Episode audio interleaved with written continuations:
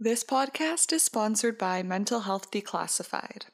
MHD is a nonprofit organization that aims to create safe spaces within communities to break the stigma surrounding mental health and wellness. With the intent to recognize and highlight the connection between real life experiences and mental health through storytelling, they are advocating to bridge the gap between communities and accessible resources. Check out the link in my episode notes to learn more about Mental Health Declassified.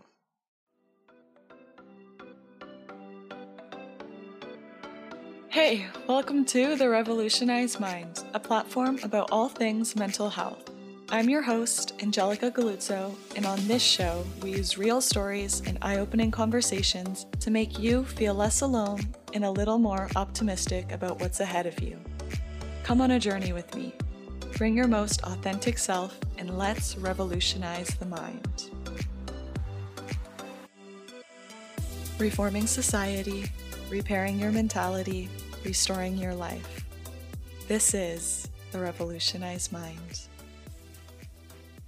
Has anybody else had a fucking overwhelming week, or is it just me? I feel like this has been a week from hell, and I could really use a deep breath. So, if you would like to join me, I encourage you to inhale and exhale. Always feels good to just slow down on that, so thanks for joining me. Putting my shitty, irritated feelings aside, I truly do hope that you've had a better week than I did. The sun has been shining and it's been so nice out, so I'm sending lots of love and good vibes to everyone listening to this today. I am so excited to share this episode with Mary. I was very fortunate to connect with her closer to the beginning of when I started my platform, actually. And it's just been incredible to watch her grow as a creator online, as a person, and just the way she keeps showing up as her authentic self and showing the good, the bad, the ugly. I love it. It's just something I gravitate towards. So, having her come on the podcast and talk about these things was truly such an honor. And I'm excited to share her story now on my platform to help normalize some of these things that aren't usually talked about.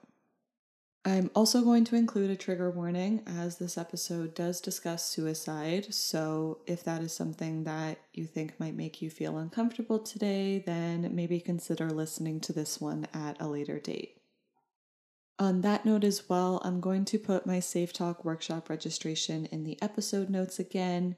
If you or if you know anyone who's interested in getting some suicide prevention training, this is unbiasedly a really great workshop that teaches you how to be a suicide alert helper in your community. So please feel free to share the link with anyone who you think might be interested.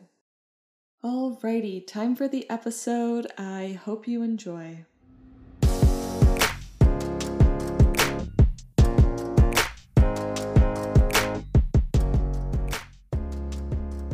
I am so excited to be here with Mary Tompros today from Life with a Hallucination. How are you doing? Hi, I'm doing good. I'm doing well. The sun's finally shining today, so it's going to be a good day. Yeah, the weather's been all over the place, but I am just so excited to learn more about your journey and what it's like to live with a hallucination. So, before we dive into all the juicy stuff, do you want to just start off by telling us a little bit more about who you are? Hi, my name's Mary. Um, I am a mental health advocate.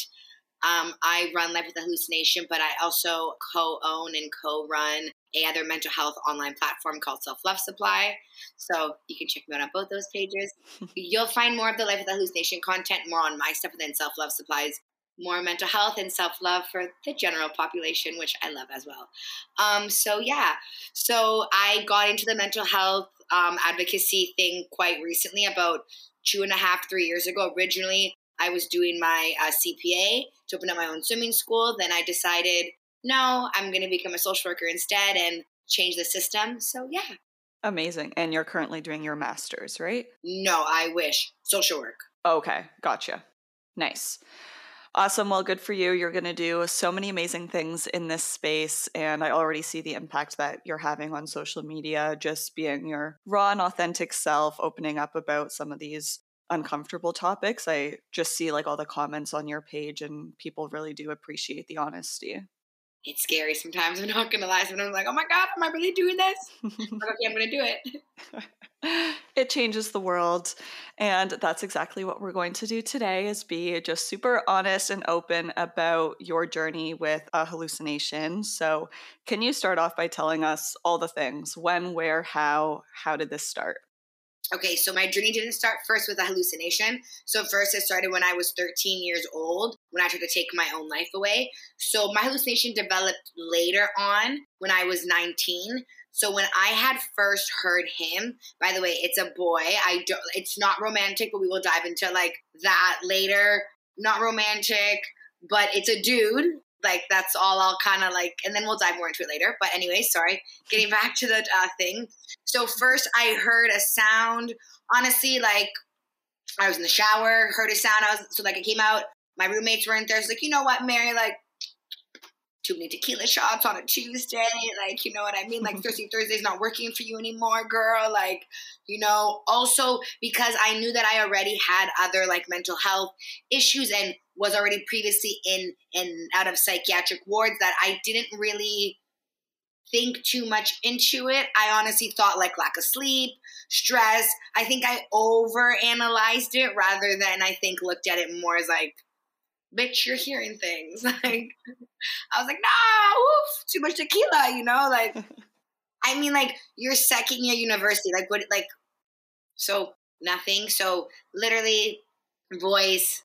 Then eventually it turned into a full live figurine. One of my best friends, love her to death. I feel so bad. She bashed her face on the um, on the dashboard because when we were driving to university, I saw him like crossing the street, and because I didn't know that he wasn't real, I slammed the brakes, and one of my girlfriends was like, "Let's go to class." you know what I mean? Tried to like brush it off as much as I could, kind of thing. You know, obviously, like I think we both knew something was up, but it was best to say like we just kind of kind of went with it. You know what I mean? And then literally, he just never left my side and I knew something was up, but I didn't want to say anything, so I just kind of just kept like my mouth shut, and then eventually it just blew out. Mm-hmm. So it started as like an auditory thing and then became visual. How long was that in between? Okay, so this is where things get a little bit foggy just because I was an addict before. So unfortunately, like many things get fogged. So I want to say like two, three weeks, but not it like it wasn't a long Gotcha. And so when this figure started to appear constantly and was always in your life, you said you finally opened up about it. Did you go straight to a mental health professional or was it more like a family or friend situation? Straight to my psychiatrist. So again, because I was in the system from prior, it was significantly easier for me to I don't want to say like develop this new illness or symptom, but because I was already in the system and seeing a psychiatrist and seeing a social worker and seeing a psychologist as well, that it was kind of like for me, I was like, oh, another thing to add on to my list. You know what mm-hmm. I mean? So it was a little bit of that. But yeah, I, it was a very fun journey for the both of us. Like I totally had lost my marbles, but I didn't want to admit it. Mm-hmm. And what was that experience like of actually telling your psychiatrist? Because I feel like sometimes there's that stigma of like, oh, she's quote unquote crazy or she's seeing things, she's delusional. Like, was it a supportive response that you got? Yes, like I I still see my psychiatrist today. Um technically he's an adolescent psychiatrist and I'm almost 30, but due to my case being atypical and everything like that, there has been um some like not lenience per se, but like because it's a very complicated situation with me and my hallucination, it's very complex that because everybody's so quick to diagnose me with schizophrenia rather than saying this is a psychotic symptom because of all of the issues that I've had with him because now we're going on to 10 years. So because of all the issues that I've had with him and people so quickly misdiagnosing me, it's just best that I stick with my adolescent psychiatrist. Absolutely. Because he does not believe in schizophrenia. He believes that it's like a psychotic symptom. Mm-hmm. And many people can have different mental illnesses and have psychosis in them. Absolutely. And can you expand a little bit more on what your specific diagnosis is, what your psychiatrist gave you?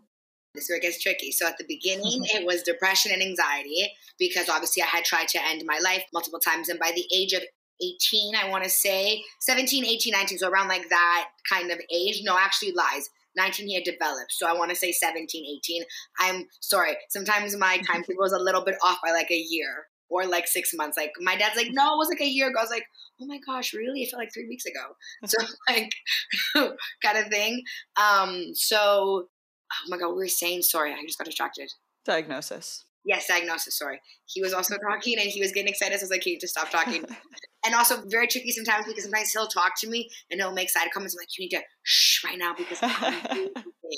So like I don't like look over and I'm like shh just because that's a boundary that like we don't really do. But like it's funny because like he'll start talking. I'm like, "Oh my god! Oh my god! Oh my god!"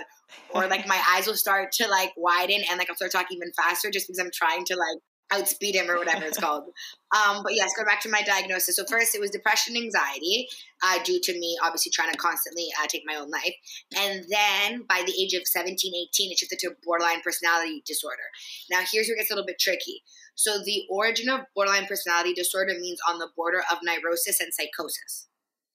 So if you actually know me, Girl, I fit the diagnosis to a T. I'm literally on the border because there's no I like my hallucination is audio, visual, uh tactile, and like I can like smell. I don't bite people, so I don't know what like a human would taste like. No judgment though, absolutely no judgment if you do bite people, like no judgment. But yeah, I don't, so I don't know what a human tastes like. So it hits four out of the five senses and it's with me constantly. Like even if I ask it to go, it's like no. and so he's with you constantly. He's there right now, like oh, yeah. you said. Mm-hmm. What is that like? Like having somebody there that nobody else can see. I'm definitely never alone, but that's like like honestly, it's funny because like I live alone and people are like, "Oh my god, like it must be so." I'm like, "What do you mean?" So please, I'm on the couch watching TV, trying trying to watch the Love Is Blind reunion, and he's in the background like, "Oh my god, it's not working. What is going on? I want to watch the show too." I was like, "Shh." So do I. Okay, I'm like, like I'm frustrated. TikTok's frustrated. Literally, Instagram. All of my friends are frustrated, and then he was going off, and it was just, it's never a dull moment. But sometimes we do have our dark moments as well, which I feel like most mental illnesses also have their dark moments. Mm-hmm. But like if I sit and I reflect constantly on the dark moments, like I would never be able to like get up and get my shit together. Absolutely. And we'll dive into that a little bit later. Um, sticking more with the clinical thing, I want to hear a little bit more about like the treatment. What did you start with? What are you doing today? What has worked for you? What hasn't? All the things. Okay, so dialectical behavioral therapy and acceptance and commitment therapy are the two that I have like lived by and still do currently today just because it's all about at the end of the day, I can't really like change the mind in the sense I have to sit with this because I'm going to have this for the rest of my life. So I have to learn to sit with it, accept the emotion, accept the feeling, and move on. Even though it's painful and hard, I still have to move forward.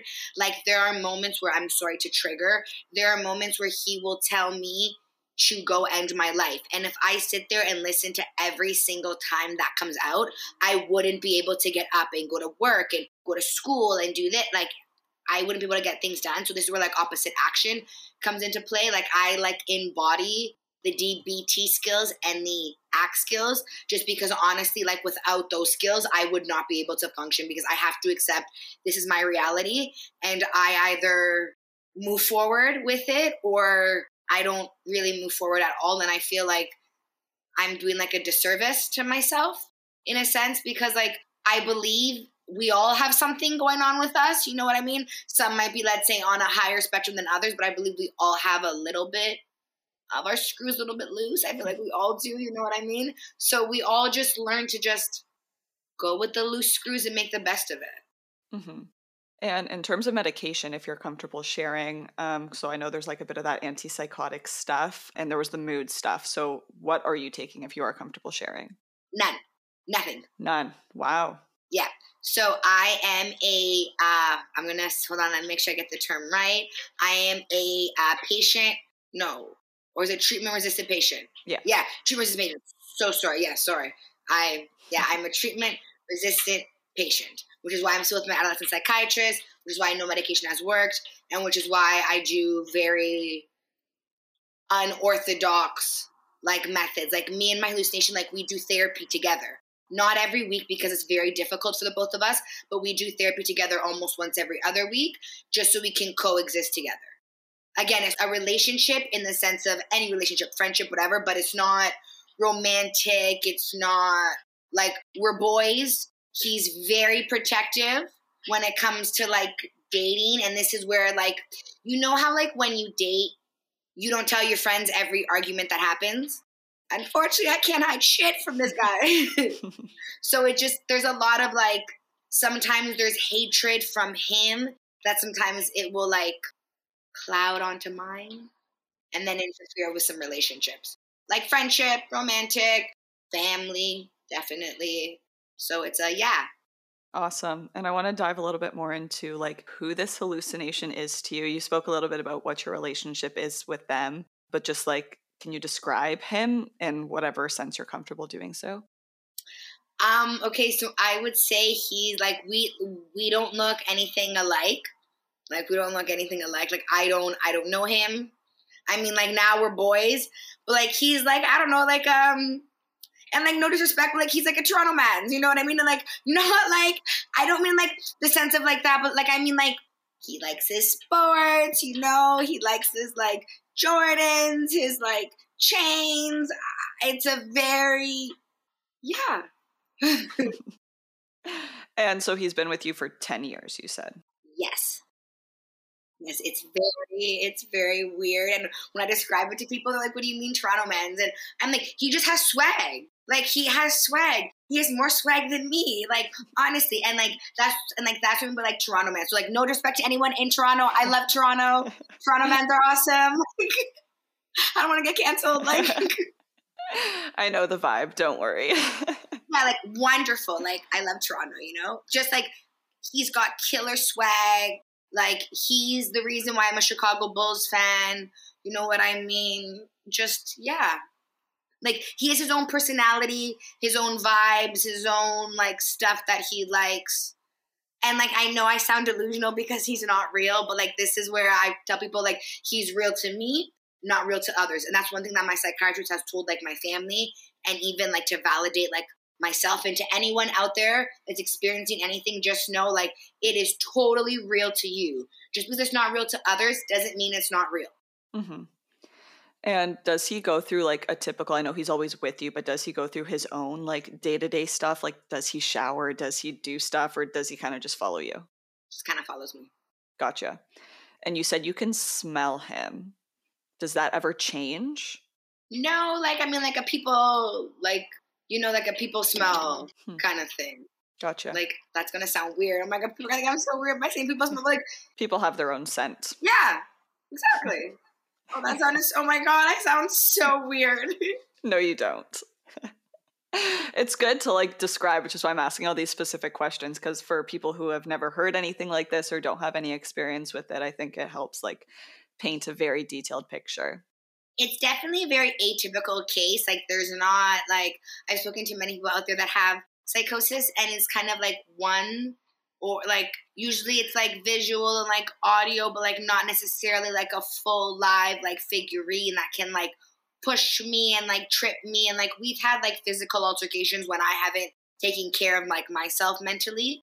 Like uh last summer I was going for a run. I'm sure you know like I'm obsessed with like running. Um I fell and I played it off as I fell. My family, my friends were like, the girl runs 20K, like every other day. Like, she fell. You know, like it wasn't, it wasn't a believable, like, I tripped. Like, I live on Lakeshore. Like, I'm on the waterfront. There's no, like it's a bike path lane. Like trust me, there's there, so it yeah. didn't it didn't come off realistic. So then obviously I explained the truth. I said honestly, like he had pushed me my psychiatrist had explained that because I wasn't taking care of myself, that that was his indicator. And like, I like to compare him to like sort of like an intrusive thought in a sense, like your own thought, but instead of like my own thought and my own mind, it's him. Mm-hmm. And that physical stuff too, was that the first time that happened or has it happened more than once? Oh no, it's happened more than once, but like that was when it was like our first ever like bad issue. Gotcha. And is there anything else other than like so that's him reminding you that like you're not taking care of yourself, but are there any other triggers or cues where he might not be happy with you? Yes, yes. Like if he finds that I'm not like respecting myself in certain ways, and this is where like we have therapy where I have to explain to him like these are my parents, this is my friend, this is my this is, this is my so and so. Like there's going to be moments where people mess up. Like it's okay. Like forgiveness for him is very difficult because nobody wants to see their best friend get hurt in that sense. Mm-hmm. And I say best friend, I'm because that's the only way I can describe. Like again, nothing romantic, strictly boys. and what's that like when you're like with friends or with family? Like, do you chat with him when you're just by yourself? Yes, yes, yes. Yeah. Uh previously, no, but now because we're trying this new therapy, coexisting, all this fun jazz, yes. But like I do it when we're in like a like example like yesterday. No offense to the Toronto Leafs, but when they lost, glorious for the both of us because we're both Boston Bruins fans. So like great, great, great moments. But if I get into an argument with like my family, I'm like not no no shh not today. Absolutely not. I'm like, right, like, here's a suggestion box. Write it down in a note, put in the box. I don't want to hear it because then it feeds more onto how I'm feeling. So, no. Mm-hmm. So, that's a boundary that I have to set. And sometimes it doesn't work. And do you say those boundaries out loud? Like, is that something you do in therapy? Like, you have to tell him? Yes, yes, yes. And sometimes I tell him here, or like if we're in public, I'll like telepathically tell him because again, I know, like I know I sound delusional, but like it it makes sense to me in my world. Mm-hmm. That's all that matters. Exactly. and I know, so obviously your family's the same, but like your friends throughout the years, your dating experience, like when you tell people this, this is something that you live with. How is that like? Because I know not everybody is very accepting. Well, I mean, it's all over my Instagram, right? Like, I don't really have a personal Instagram, so I mean, cat's out of the bag with that one. So I don't really know how, but it's definitely, and this is where like, this is where like I put my head down a little bit, but like there are moments where, and and like I'm embarrassed to say this, there's moments where I'm worried that other people are going to judge, but then I've come to the realization like we live in like 2023. it's really not a big deal. Mm-hmm. It's really not a big deal. Yeah. And that's the biggest thing, obviously. Like you are so public with your story, you share it, you've accepted it yourself. The people close to you have accepted it and learned to grow with you.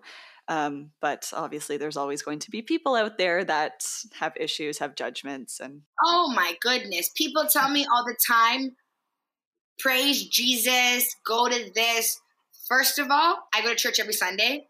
Secondly, I text my priest on like the regular and like not just like hey what whatever but like i'm like listen i'm going to an exam. Pray for me please. Like i'm so worried for this exam.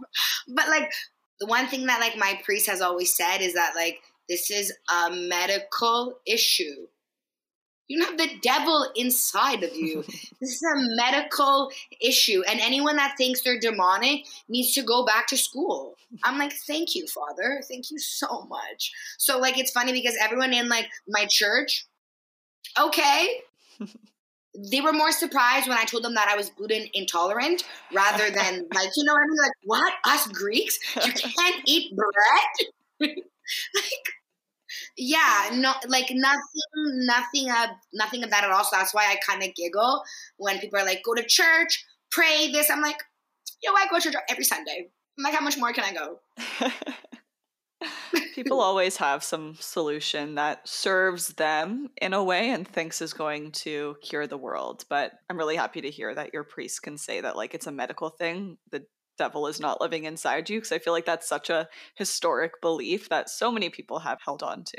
Yeah, like there's no devil inside of me. Trust me. Like there is nothing, absolutely not. Like it's kind of funny now that we still live in a world where people still believe that nonsense. You know what I mean? Like I got this one um, thing, and I'm sorry to like ramble on, but I'll never forget that somebody, and this is where I set a huge boundary on like my page, where somebody was explaining these one-off situations um, about you know people that have psychosis like disorders that like do dangerous things. And I said, I understand. I said, there are one off situations in anything. I said, but if we're going to keep highlighting the one offs, then we're really not going to fix the issue of destigmatizing. So moving forward, if you want to discuss one offs, DM me. Do not put it in my comments because there are people out there that like reading my page because at the end of the day, they're like, this is the one page where it's constantly positive stuff because even though there is negative out there in the world, I do not need anybody reading somebody else thinking that people like us are demonic. Like, no, thank you. Or that like we're dangerous or that we're killers. Like, no, I work with children. I'm a swimming teacher and I babysit. I'm literally going tonight to babysit, which is why we had to do our podcast earlier. Like, hello, like I'm the least dangerous person. I'm five foot. what are you going to do? it's just so hard for people to grasp a reality that is outside of their norms and what they grew up to believe and i feel like we're so grateful to like be living in 2023 when this conversation is so normalized but there is so many people still out there with these beliefs and who put it online for other people to see and it's just a constant revolving door that is exhausting it it it honestly like that's that's why I kind of kind of like came out and started speaking because the wellness checks in Toronto over like the last two three years disgusting disgusting disgusting. I and I know everyone is going to tell me that we've made such a great move when it comes to mental health. Mm, not really because depression's okay but suicide that's attention seeking Bro, it's attached together. They're side by side. Anxiety. But if someone cancels on a plan, they're a bitch. The and then we have the illnesses that we don't speak about bipolar, schizophrenia, psychosis symptoms, anything that is not like, you know, like not spoken about. So when you get a wellness check call and you hear like a schizophrenic individual holding a knife that wants to end their life, not the officer's life, and you have Hollywood picturing us a certain way, and you have little to no education about us, this is why I do not blame the police officers. I do not believe in defunding the system because I believe defunding the system gives room to create excuses. If you fund it properly, then you're like, mm, you're held accountable, my friend. We increased it. Why is there no training? And the other thing as well is if everyone is painted a picture of us through Hollywood and the lack of education in schools and communities, you cannot blame somebody for having a certain stereotype. Let me tell you something. The first time I was in the psych ward at the age of 13 years old, I don't know if you saw the movie Flying Over the Cuckoo's Nest. Mm-mm. Okay, I'm a little bit older, so let me tell you something. I did not. I even said that it was not a suicide attempt. They were like, yes, it was. And it was very clear picture that it was. And I won't get into it. But it was very clear picture it was an episode. I was like, no, no, it was an accident. No, no, it was an accident. Because I was petrified of going. By the way, I went up there. Wonderful people. Wonderful people. Wonderful staff. You go to school there my nurse teresa was a teacher god bless her she's the reason why i like got into business school and everything like you go to school you exercise you see your family, you see your friends, they try and react reacclimate you back into society. Nothing of that. Nothing of that. Yeah. I feel like the media is such a big part of this conversation. And I completely agree with you. Just the lack of education. I feel like that's where all of this stems from is what we were told growing up, what our parents taught us, what the church taught us, what all these X amount of influences taught us. And we just inherit it. And that's nobody's fault because you can't change that, but it is your fault to stay accountable and actually take the time to learn to listen to podcasts like this one to actually hear stories of people who live with these illnesses so that you know that Mary is not going to go run a rampage and start hurting people.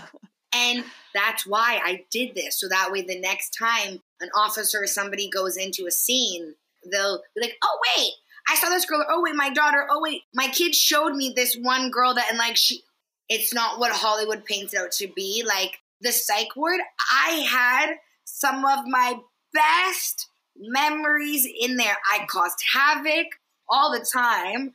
Woof. Honestly, the front desk girl, Nanda, God bless. Honestly, God bless everybody. Oh, God, the Sunnybrook and CAMH, like floor wing.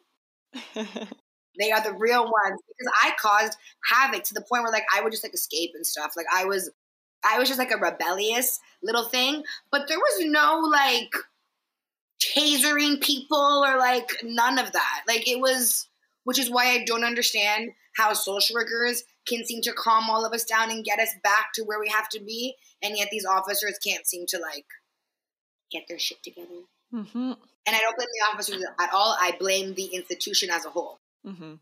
That's why, like mental health first aid, safe talk assist, I feel like all of these things should be basic knowledge built in somewhere that everybody has to take, especially people who are directly working with people.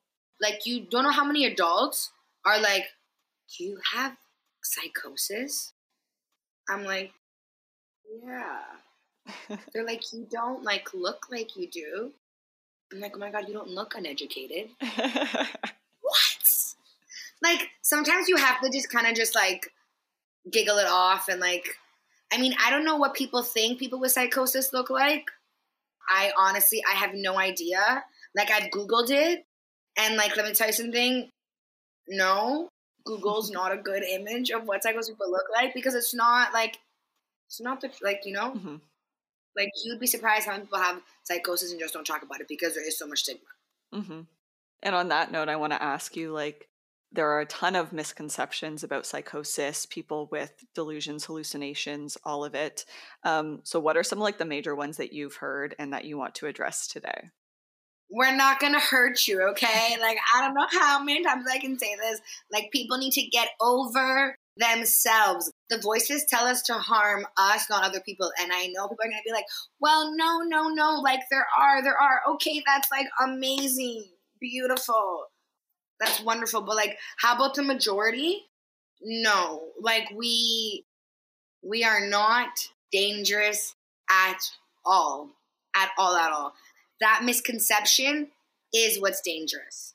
We're not we're not dangerous, and until that idea fades away, it's going to be still really tricky when it comes to talking about having a psychosis, when it comes to wellness checks, when it comes to even just even having to tell your boss. Like, there were moments where I was like, okay, I'm going to become an accountant. Do I disclose information? Do I not? Now here on the other hand, I'm I want to be a social worker. Do I disclose that? Do I not? Because there are many people also in our field that hold a negative attachment when it comes to psychosis. So I think the biggest, honestly, the biggest misconception is danger. I feel like that is the issue that creates all of the stigma and the stereotypes. Sure, people say we're crazy, but everybody's crazy. I don't care people say everybody is crazy in their own way. feel free to disagree, but I feel like everyone's a bit crazy in their own way. You know what I mean? I feel like everybody is crazy in their own way, so I don't know. I don't believe in that. I think the only issue is the danger. That's I think that's honestly that's the only issue for me when it comes to the misconception. Everything else like I giggle and I laugh about because it's those are not as important. The only one for me is the danger one because that creates a lot of I don't want to say oppression for us, but it creates just yeah, I guess oppression and systematic barriers. Mm-hmm. And that like stems into other things. So I definitely would say it, it is oppression. It, it's telling you like who you are, how you should be, and that just has negative effects all around. So thank you for clarifying that. I really hope I don't offend anyone by saying we're all crazy, but like you know, I believe like all the few like loose screws, and that's what makes us awesome. crazy in a loving way. Ex- I believe everyone has their own definition of crazy. Like I'm from a Greek family. Whoof! they are cray cray. but if you ask somebody else, they might not say they're crazy. But like to me, they're cray cray. But I love them. So like I believe everyone's cray cray. but like in their in their own most unique, beautiful way. Mm-hmm. It's the intention behind it. As long as you're not calling somebody crazy, air quotes, for like having a hallucination or being delusional, whatever you want to go. But if it's like you're crazy, you're loud, you're loving, you're whatever, like intention is all that matters. exactly. Yeah. I don't, honestly, it's funny because when people are like, you're a psychopath, I'm like, at least I'm on a path. So I don't, like, I don't take offense to any of it or like or like sometimes I'll get into an argument with like my family and they're like, You're so delusional. And like I'm like, You're right, clinically I am. like I don't I don't take offense to it, but again, I'm a veteran at this and I believe that like once you've hit like the 15 year mark of like, you know, at a psych ward, rehab, you know, hallucination, group home, all that fun jazz, like it becomes comical and not comical in a disrespecting way, comical and like this is my beautiful life. Life is art, mm-hmm. and art can be messy and beautiful at the same time. I love that. That is so wholesome. Thank you. um, we didn't get into. I want to talk a little bit more quickly about like the bad days because I know it's not all you and your boy hanging out having a good time. No, and you posted a TikTok the other day, I think, of you having like a bad episode. I'm not sure what it was, panic attack or whatever. So can you just explain like what that looks like? So basically, it it depends. Sometimes he'll like hit me, so you'll see him like hitting me. Uh, what you saw on the TikTok, it was him kind of yelling at me and telling me that like I was stupid, and basically I got into an argument with my family, which triggered a lot of emotions. So he was kind of feeding in and going at it and he said some derogatory things that I'm not going to say because I don't want to trigger anyone. So I just kind of got very emotional, and I was with my grandfather, and even though he knows everything, that's not an image you want someone to see. So you saw me at one point like cover my mouth and stuff because I was like gasping for air. There was some physical altercation in the video. I don't know if you could see, actually like fast forward that kind of thing honestly, the episode really depends. Sometimes it could be five minutes, sometimes it could be an hour, sometimes it could be the whole day. The thing is, it throws me off, but I'm pretty good at like a few hours later, kind of pushing through it. But then the next morning, like that morning, is very difficult for me because I think I use too much of a distracting strategy. That by the time I wake up in the morning, I'm like, shit, that really happened last night. Mm-hmm. And do you like make up? Do you have a chat about it or do you just kind of use your skills to move on? We we do make up usually when it's something like this I'll call my psychiatrist and we'll book like a session so that way we can like get down to the bottom of this because honestly like the problem for me is and and I can't speak on the majority of us but for the handful that I've spoken about the moment we've given our hallucination a voice it's gotten way more easier because at the end of the day, we were pushing, or I was pushing something that technically is a part of me. Whether I want to admit it or not, him and I are a package deal. We're stuck together for life. So I have to just, I have to give him a voice. And I don't mean a voice in the sense of like publicly, he needs his own Instagram page and like all that stuff. No, but I mean, give him a voice that like when he wants to feel heard, I have to respect that he wants to be heard. Mm-hmm. And I think that's so powerful too, because the more you try to hide it, push it away, and it, I think that can be the same for any mental illness. That's like kind of how I describe my depression too. But the moment I started accepting it, letting it do its thing, learning to live with it rather than hiding it, um, it like was life changing for me. And I feel like that can be applied to so many different situations. And that's one thing where like there's this like I'm a very happy go lucky person, but like I'll be super honest with you, like I have about six to seven like suicide thoughts a day. Like I'm chronically suicidal, but that's because my hallucination about three, four times a day, even on a good day, will tell me certain suicidal comments or whatever. But the thing is that like as messed up as it sounds, I know that like it's my mind playing tricks.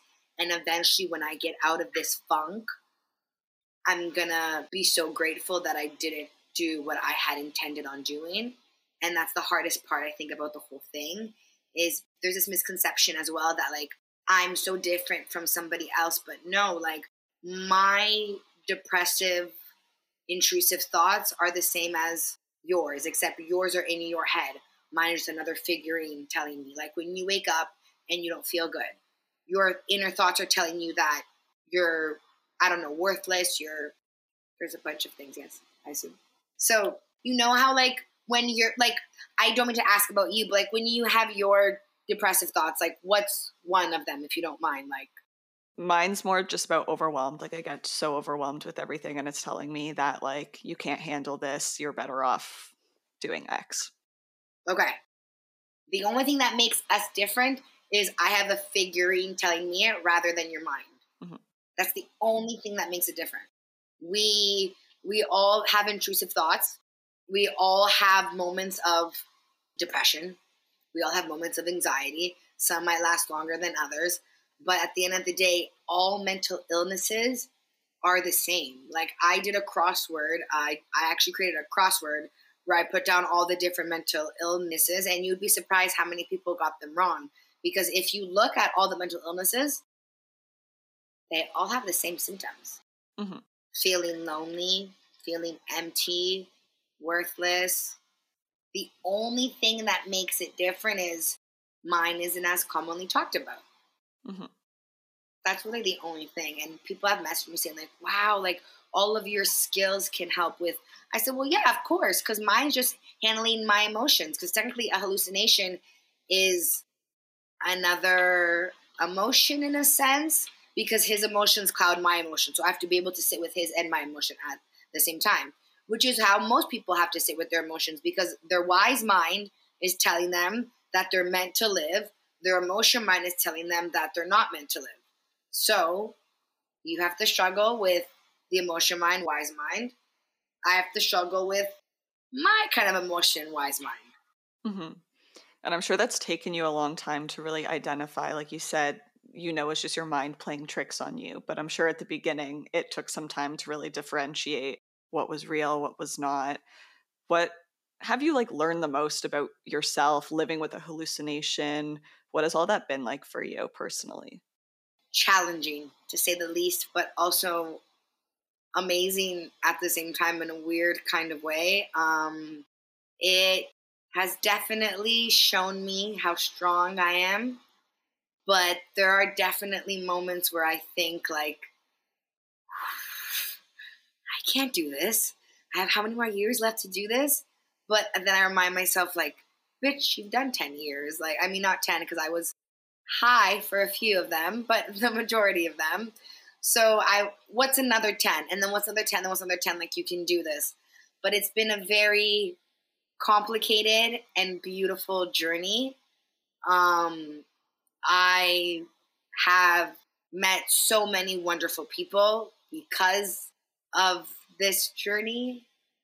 I have also changed my outlook on a lot of things in life. Honestly, I've changed my family's outlook as well on, a lot of things in life.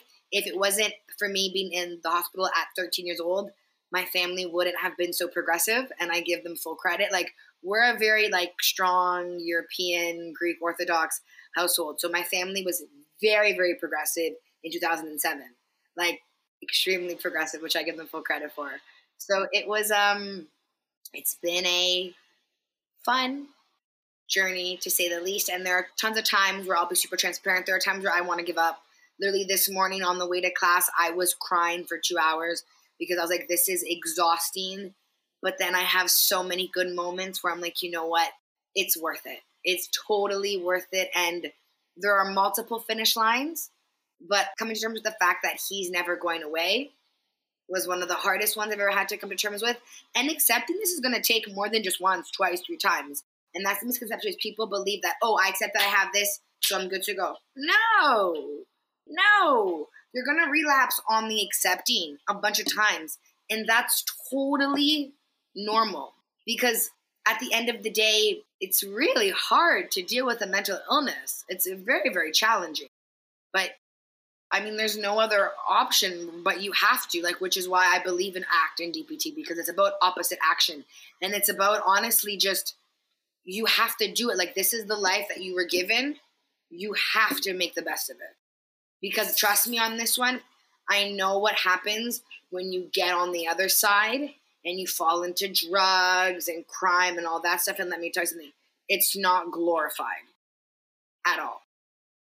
Does it help with coping with your issues, yeah, that's why I did drugs because I got rid of my hallucination. But then I come to think of it now, like I wasted so many years where I could have learned how to cope. So yeah. Mm-hmm. Sorry, I like rambled on there for a second. Oh no, that's okay.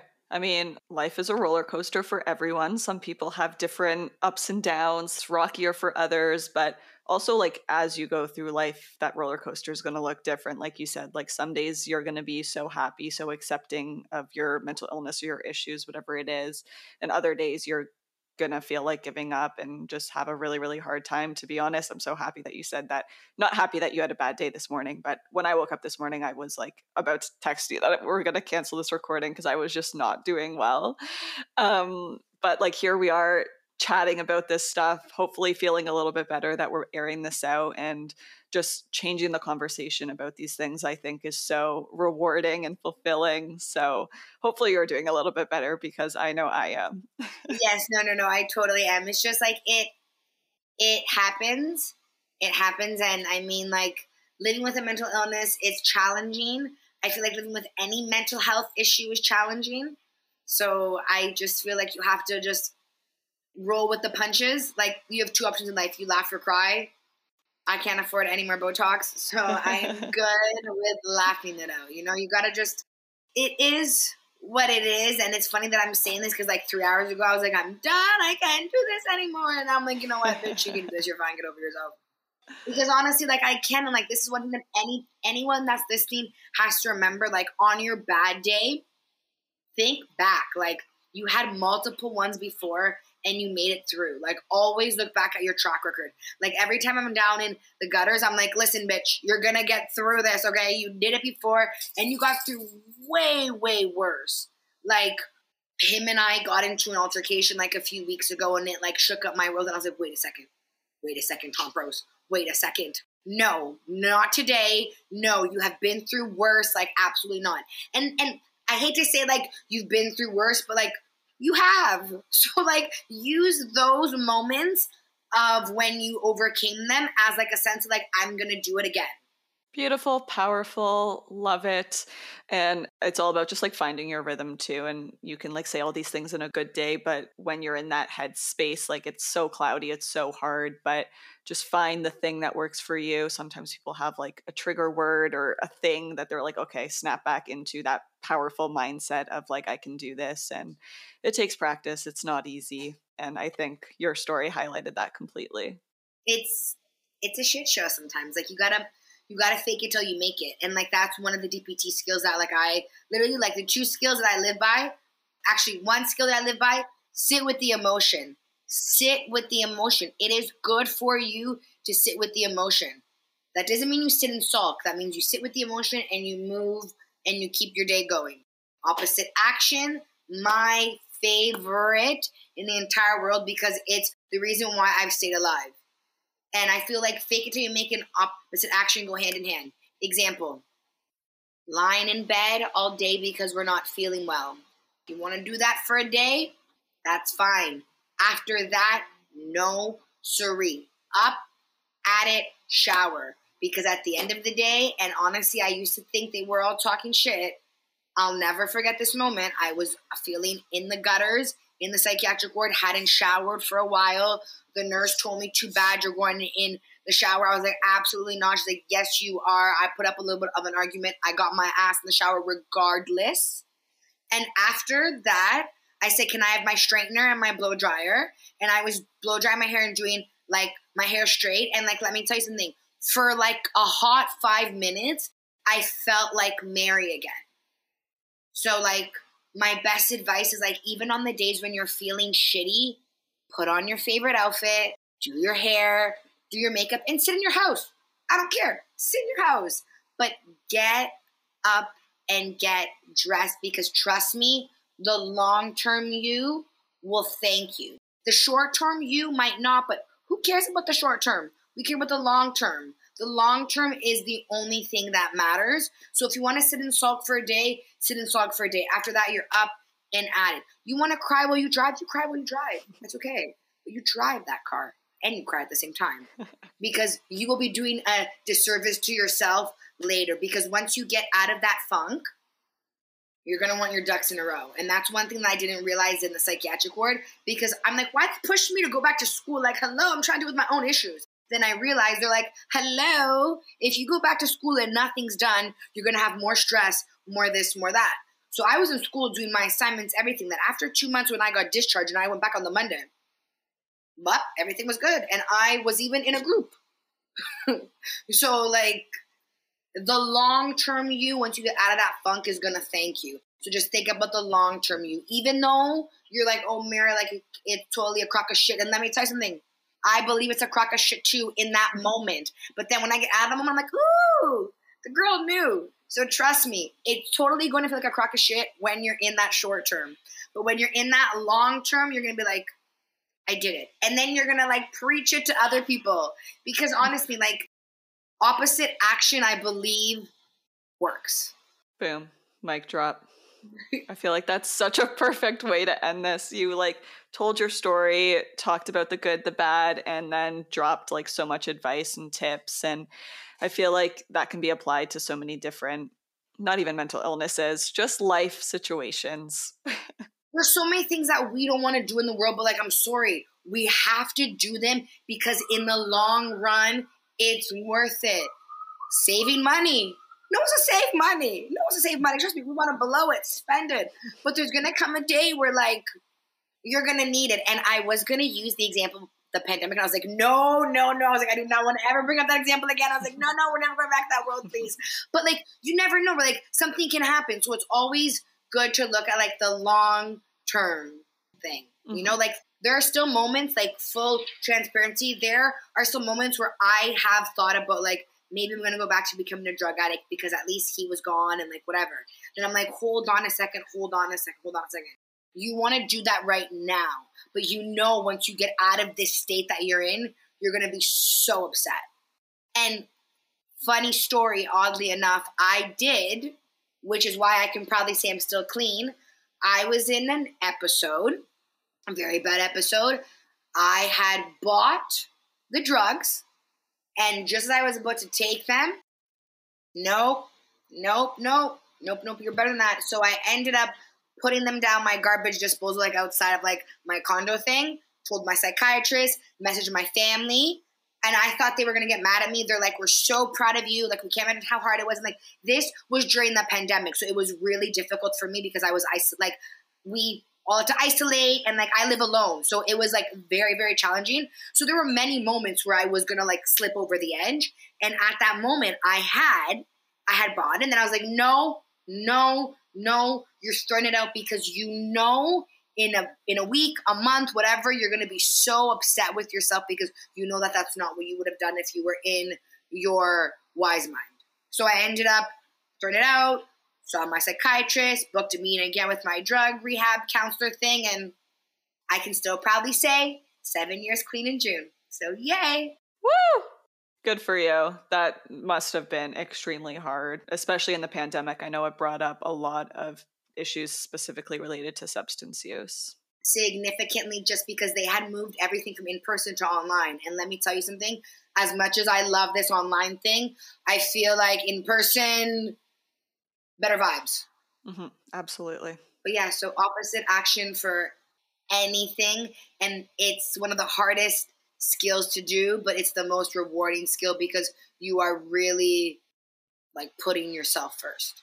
I love it. well, this has been incredible. I am so excited we got the chance to connect and to learn more about your story. I know you share so much online, so I'm going to put your links to both your personal and your business page in the episode notes so people can follow along. But just thank you so much for everything you do and for normalizing this conversation. I think you're amazing. You. And just thank you. I had a lot of fun. Sorry, folks, the audio got a little wonky there towards the end, but truthfully, I just didn't have anything in me to try and fix that, so I hope it wasn't too distracting.